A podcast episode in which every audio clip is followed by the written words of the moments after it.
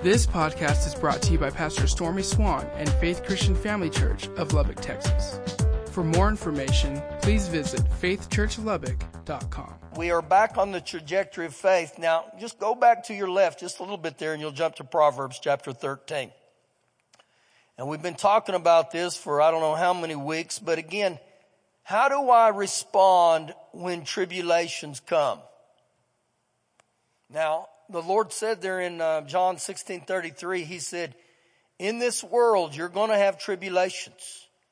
You're going to have them." And so again, the question arises, how do I respond when the tribulations show up? And the word for character is when I do the right thing in a wrong situation. I go ahead and choose to do the right thing in a wrong situation. And in that same thought right there, remember the man named Joseph? He did the right thing, but he suffered the wrong result. How many of us has that ever happened to? We did the right thing. We told the truth, but we may have suffered the wrong result. I'm going to tell you, man may, may not honor that, but God does honor that. And so even when Joseph chose to do the right thing, but he suffered the wrong result, he didn't lose hope in God and he didn't lose hope in the dream that God had put in him. Now we begin tonight in Proverbs 13, verse 12. Hope deferred makes the heart sick. Hope delayed or hope drawn out makes the heart sick. The message says unrelenting disappointment leaves you heart sick. So deferred hope is hope that is turned to disappointment. And that usually occurs through a long or a very difficult trial when we go through those. So in this passage right here, we begin to see the symptoms of hope that's been deferred is a heart that's sick. Now, if you have a heart tonight that you say, man, my heart is sick, my heart's not right, it could be that the hope that you were believing in was deferred. And he goes on to say the last part of verse 12. But when the desire come or the desire is fulfilled, it is a tree of life. It turns life around. So right here, it's as if the Lord is saying to me and you, don't lose hope. Don't lose hope in the things that I've promised you, the things I've spoken over you. Don't lose hope in this life. And so again, he's saying, trust me. Don't give up.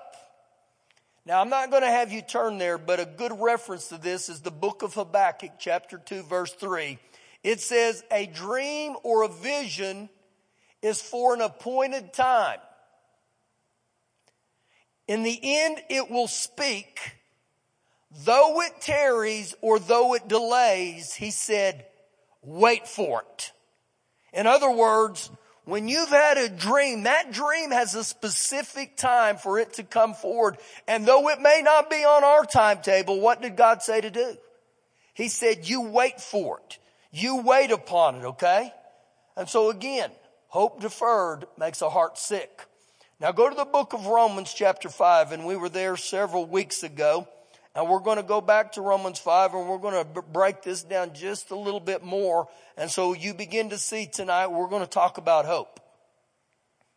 And I believe it's important that hope is rekindled, rebirthed back in here tonight, or it causes ones of you to say, you know what? I know God's got an appointed time for me. God's got some things he's wanting to do and I'm going to hang on to God. Romans chapter 5 verse 1.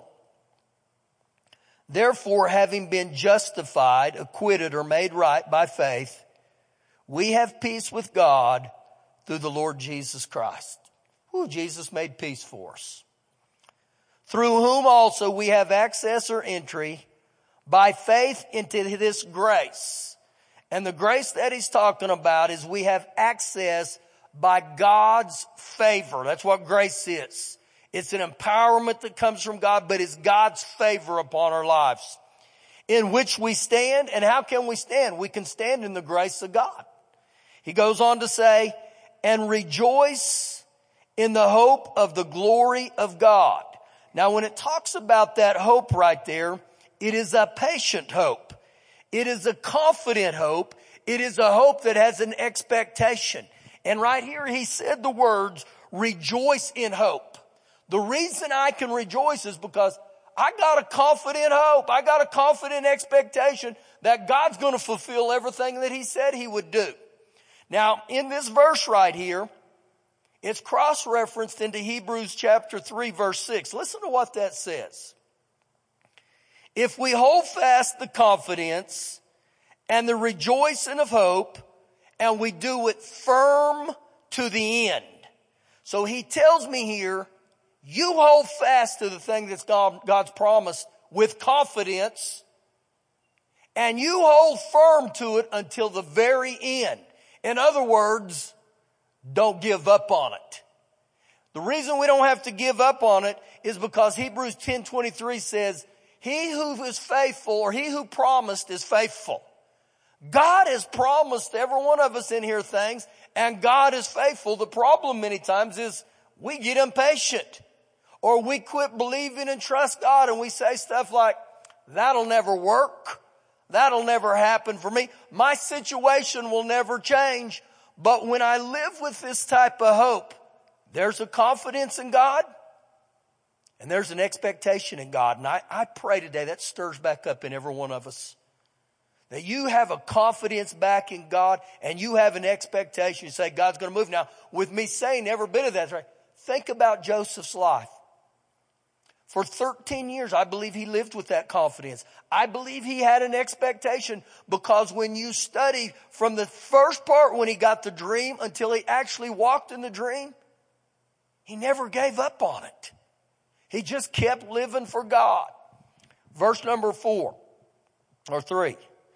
And not only that, but we also glory in tribulations, knowing that tribulations produce perseverance or endurance. And perseverance produces character and character produces, what does it say? Hope. Character will produce hope. Again, a confident hope about the future. When our Christian character goes through hardships or difficulties, hope of receiving what God has promised, it grows stronger.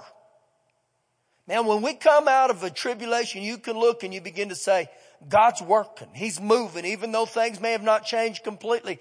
And I believe all the things that happened with, uh, with Joseph, he went through the trial of getting out of the pit with his brother. And I believe when he came out, man, when he was sold as a slave, he came out of that. When he was put into prison, he came out of that. And again, he never gave up because he had that hope. Verse five.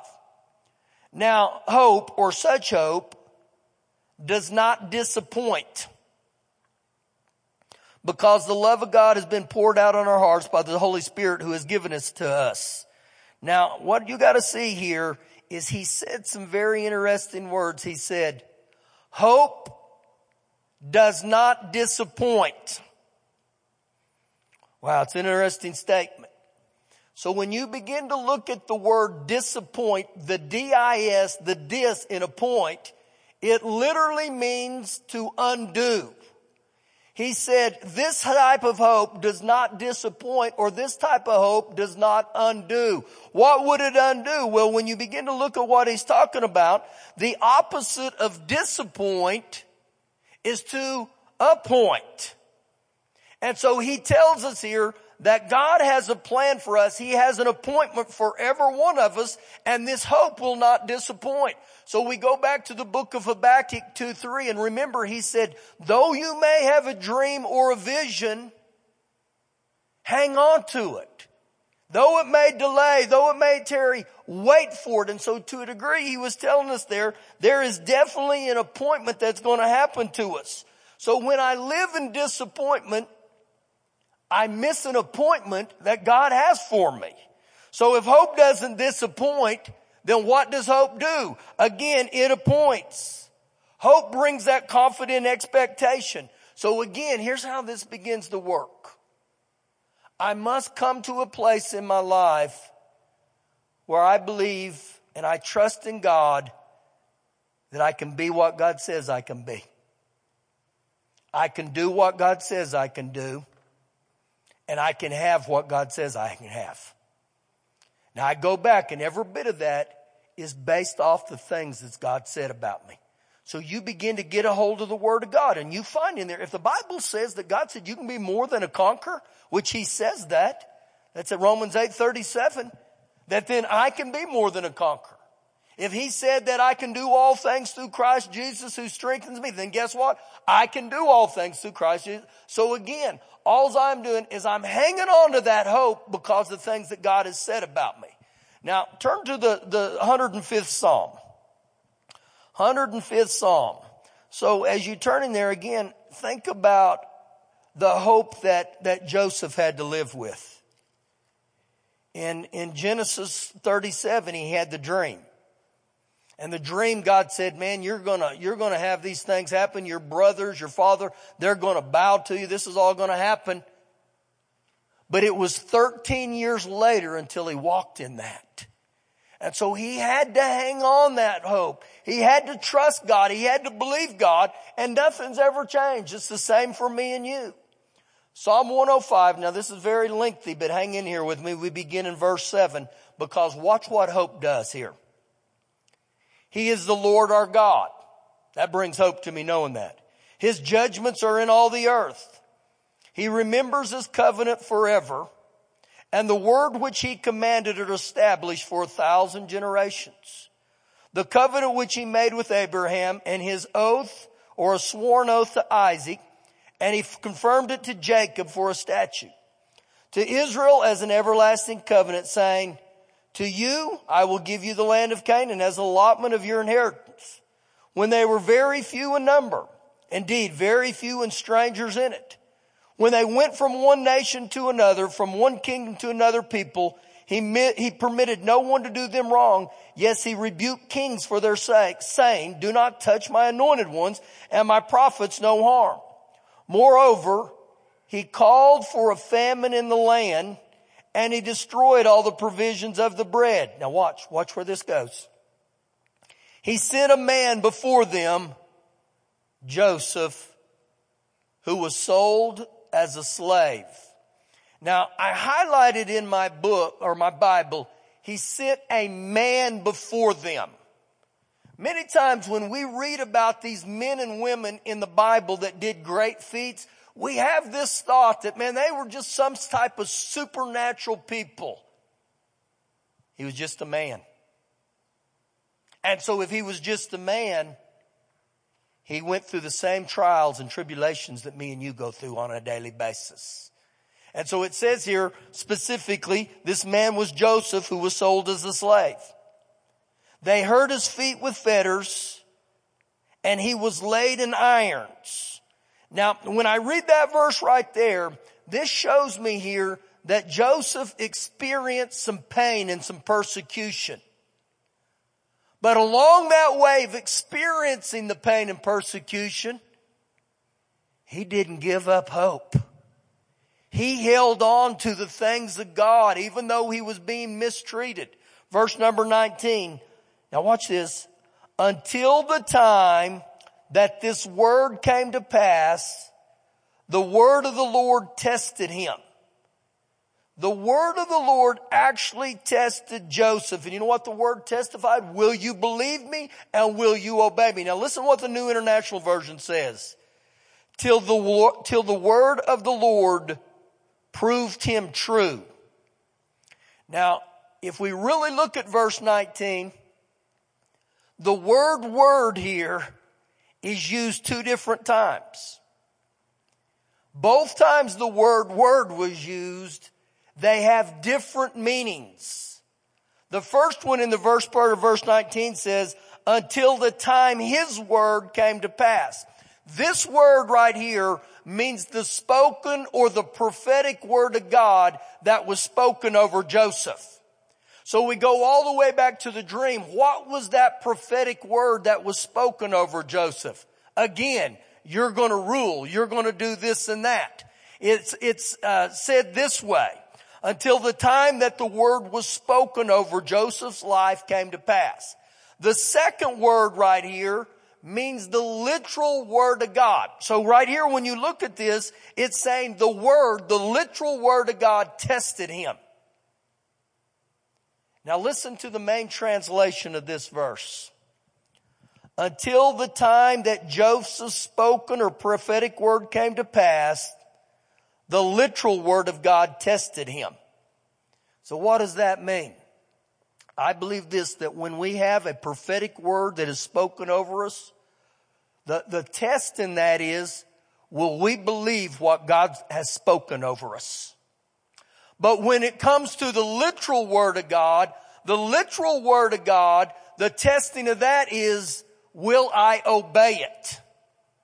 And so what begins to happen, and this is what I believe took place with Joseph, it looked just like this, that he knew what God, God had spoken over him, but in order for him to walk in what God had spoken to him, he had to obey the literal word of God. And so he was on a collision, and that's the same as me and you. That the more I obey the literal word of God, I begin to walk in what God desires me to do, perseverance, character, and hope, and before long, there's a collision, and I mean a good collision, between the prophetic word of God and the literal word of God. And so again, here's the thing.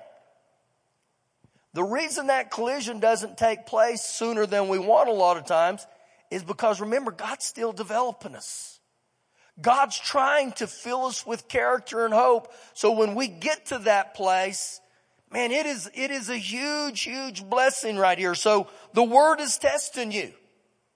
And I believe this, whether you reach your destiny or you fail to reach it, it will be directly related to how well you obey the Word of God or you disobey the Word of God. I knew they'd get a good amen. Here's another thought for you. If I'm going through life and I don't feel like I'm making any progress or I have no fruit in my life, there's a good possibility it's because you're violating the scripture. You're violating the word of God. And again, we, we think about in school terms that, you know, if you're in the first grade and you flunk it, they're going to make you repeat it. But if you flunk it three or four years in a row, you know what they're finally going to do? They're going to say, man, we got to get him out of here. He's a, he, he, he looks like a seventh grader, but he's in a first grade class. God doesn't operate that way, okay?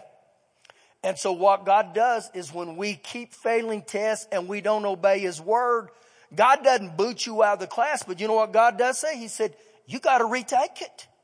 I'm not going to move you forward until you develop some character and integrity. That's why we have Christians that are 50 years old that are still in first grade. it's quite a thought, you know. See us at those little bitty desks still. And so this is, this is what he's trying to tell us. Now, I want you to go to the book of First Peter chapter 2, way back there in the back. Way back in the New Testament. And, and I want you to watch some of the wording in this verse here. First Peter 2. And I'm just going to read one verse there, verse number 8. Let me get there. And I'm going toward the last part of this verse. Let me go ahead and read the whole thing just to get, get where we're going. And a stone, stone of stumbling and a rock of fence. Now listen to this part. They stumble being disobedient or they stumble because they were disobedient to the word to which they also were appointed. The reason they never get to the destiny or to the appointment, what we were appointed to based on the Word of God, is because we stumble in our obedience to the Word of God. And so again, if in life it seems like things aren't happening the way they should be, are you stumbling in your obedience to the Word of God?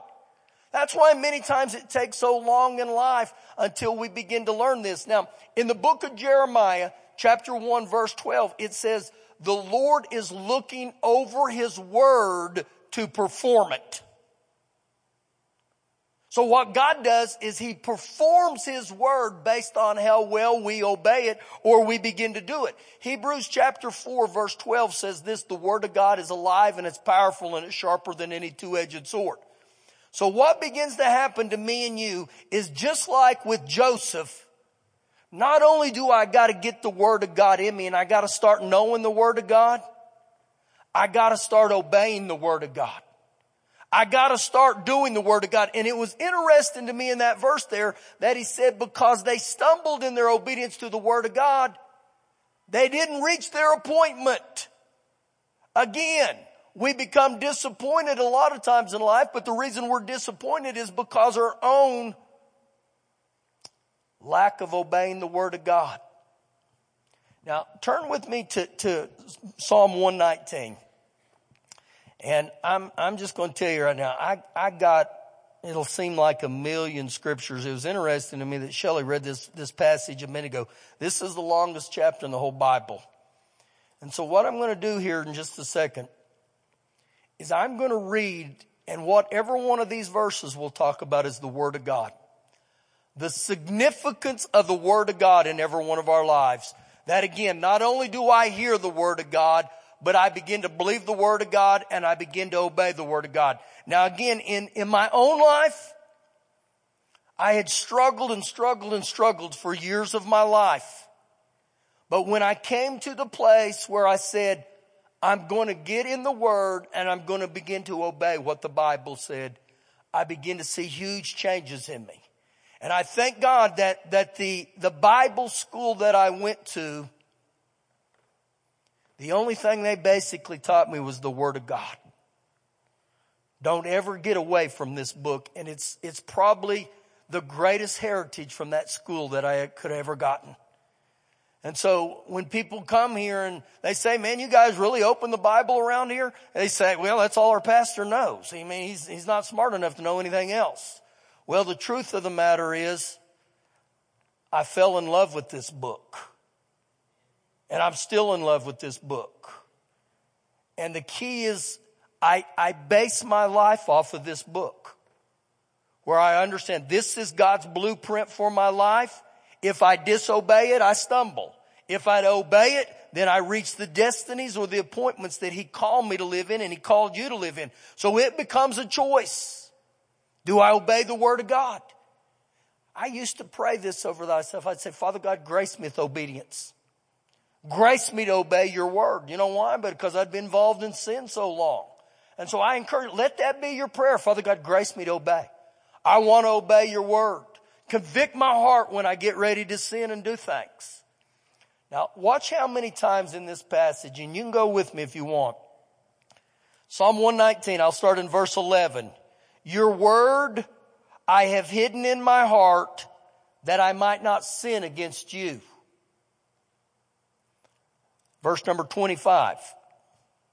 My soul clings to the dust. Revive me according to your word. Verse 67.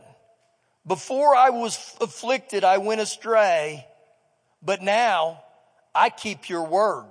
You know what he's telling me right there? you keep the word of God, it's very difficult for you to go astray. The next one, we were there in, in 67 verse 74. Those who fear you will be glad when they see me because I have hoped in your word. Verse 81. My soul faints for your salvation, but I hope in your word. Verse number 89. Forever, O Lord, your word is forever settled in heaven. Verse 101, I have restrained my feet from every evil way that I may keep your word. And you're beginning to see this pattern in this whole thing. Psalm 103, how sweet are your words to my taste. Again, the word of God. And he's liking it to honey there. Psalms 105. Your word is a lamp to my feet and a light to my path. Psalms 107. I am afflicted very much. Revive me, O Lord, according to your word. Psalms 114. You are my hiding place and my shield. I hope in your word. Psalms 116 or verse 16, 116. Uphold me according to your word that I may live. Verse 133. Direct my steps by your word. Wow. Just over and over, Psalms 140. Your word is very pure, therefore your servant loves it. This is what King David said, verse 158. I see the treacherous and am disgusted because they do not keep your word. Verse 160, the entirety of your word is truth. 161, but my heart stands in awe of your word. 162, I rejoice at your word. 169, give me understanding according to your word. 172, my tongue shall speak of your word. I encourage you sometime, read that whole chapter and you will begin to see what begins to take place when I begin to live by the word of God. When I believe the word of God. And I, I don't care what situation you're in right now. If you'll begin to stand on the word, you begin to quote it, you begin to speak it, you begin to meditate, God's word will move. It will happen. Remember, it's alive and it's sharper and it's powerful than any two-edged sword. The key is I gotta get God's word in me. And I like to say it this way. You get God's word in you, you get God in you. And God starts moving on the inside. So again, I was a mess. I was a royal mess at 20 years old. But because we begin, and I say we begin, Shelley walked all this out, we begin to take large doses of the Word of God. What do I mean by large doses of the Word of God? You begin to, to memorize the Word. Remember, Joshua 1 verse 8, this book of the law shall not depart out of my mouth. I will meditate or I will recite it then there day and night that I may observe to do all that's written in it. Then you'll make your way prosperous and have good success. That's a promise to every one of us. So you find out what's going on in your life. You begin to speak the word and you speak it and you speak it. I would write it on three by five cards until I'd memorize it. And then daily. Man, I, I would be in a car and I'd pull that three by five card out and I'd say, according to Colossians 1.13, you've delivered me out of the power of darkness. And then I'd say it and I'd speak it and I'd say it and I'd speak it. I would have Shelley lay hands on me and speak the things of God over me. And I'm telling you, before long, something started happening on the inside of me. And I began to see the Word of God literally come alive and it began to change me. Did it freak you? It freaked me out. And it freaked a lot of people out.